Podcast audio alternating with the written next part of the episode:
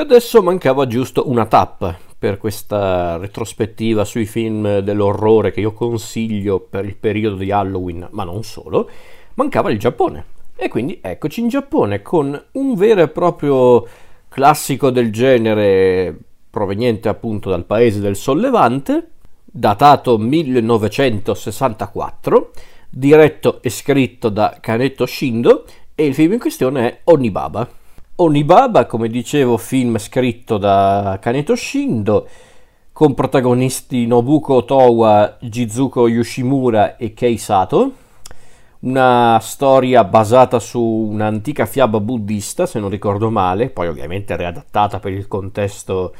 del Giappone del XIV secolo, se non ricordo male.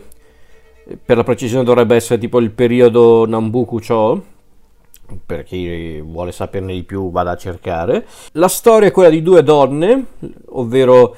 la madre e la moglie di un uomo di nome Kichi, un, un, un, uomo che è andato in guerra, e la moglie e la madre di Kichi sono quindi isolate dal mondo, vivono in uno stato di estrema povertà in questa capanna che si trova sulla riva di un fiume. Per sopravvivere le due donne si sono specializzate in un'attività proprio tranquilla, molto discreta e anche molto esemplare, ovvero eh, derubare e uccidere i soldati che si ritrovano casualmente nelle loro parti, i soldati che diciamo rimangono soli e che sono stremati dopo i combattimenti, dopo appunto eh, dopo l'esperienza della guerra, insomma due personcine a modo, le nostre ragazze, finché un giorno un loro vicino fa ritorno a casa dalla guerra e rivela alle due che Kichi è morto in battaglia chiaramente la situazione è molto triste per loro perché non sanno proprio cosa, cosa pensare. Quindi il vicino, che di nome fa Aci, interpretato da Keisato, decide di aiutarle. Quindi decide di aiutarle a difendersi da, dai soldati più ostili che passano da quelle parti. Decide appunto di aiutarle anche per tante altre cose, ma la, la madre di Kichi, la più anziana, non si fida poi tanto del, del signor Aci. Però diciamo che col passare del tempo la situazione tra i tre diventa sempre più eh, complicata, ma non vado oltre perché chiaramente dovete anche recuperare il film. Allora, io non è che posso dire tanto su questo film senza anticipare troppe cose sulla trama. Vi dico però quali sono state le mie impressioni quando ho visto il film. Perché allora, quando ho recuperato Onibaba,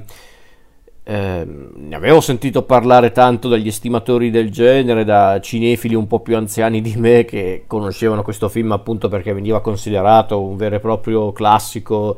del genere horror per lo più giapponese. E in effetti io mi ricordavo anche eh, di aver visto un po' in certi libri, in certe riviste, a volte anche in certi documentari, qualche immagine di Onibaba, specialmente la figura principale del film, eh, la figura mascherata, per chi ha visto il film o chi vedrà il film capirà di cosa sto parlando. E quindi ero rimasto molto incuriosito da questo film, poi sono riuscito a recuperarlo qualche anno fa e devo dire che mi aveva colpito tanto perché, perché era un film che aveva sicuramente l'elemento horror ben pronunciato, però se ci fate caso inizialmente non sembra neanche un film dell'orrore in realtà per come ve l'ho presentato. Sì, c'è l'elemento appunto di queste due donne che ammazzano le persone un po' per sopravvivere, un po' perché evidentemente stanno perdendo il raziocinio, ma non è che questo rende Onibaba un horror di per sé, diciamo che poi nel corso del film emerge l'elemento eh, surreale, ergo l'elemento orrorifico,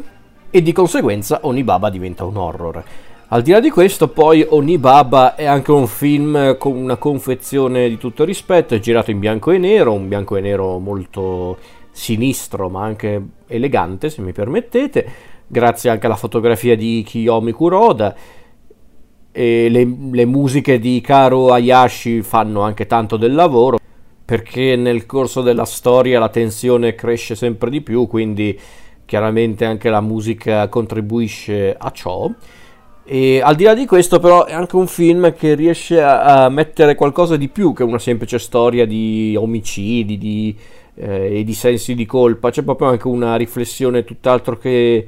banale sulla guerra, su quello che ha comportato la guerra nella società giapponese di allora, ma come può essere anche nella società di altri, di altri secoli. Davvero è un film che mi aveva proprio affascinato e che mi affascina tuttora perché riesce proprio ad essere sinistro, molto inquietante, leggermente macabro anche per determinati momenti che contribuiscono a creare l'atto finale della storia.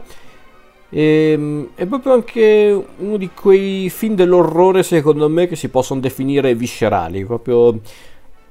perché secondo me a rendere davvero Onibaba inquietante, anche un po' spaventoso, non è neanche tanto l'elemento horror o il contesto narrativo, ma piuttosto vedere come queste, queste due donne protagoniste, in generale un po' i tre protagonisti, ma soprattutto le due donne protagoniste, sono in balia di loro stesse, del loro, della loro pazzia sempre più evidente, sempre più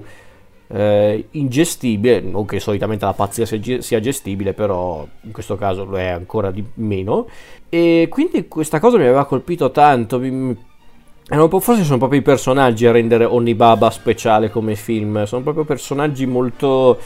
interessanti, non sempre simpatici, perché non è quello il punto, però sono comunque personaggi interessanti, personaggi affascinanti che rendono paradossalmente la storia ancora più inquietante di quello che è già a prescindere. Quindi io ogni baba lo consiglio per diversi motivi, perché innanzitutto secondo me è un, un ottimo film dell'orrore.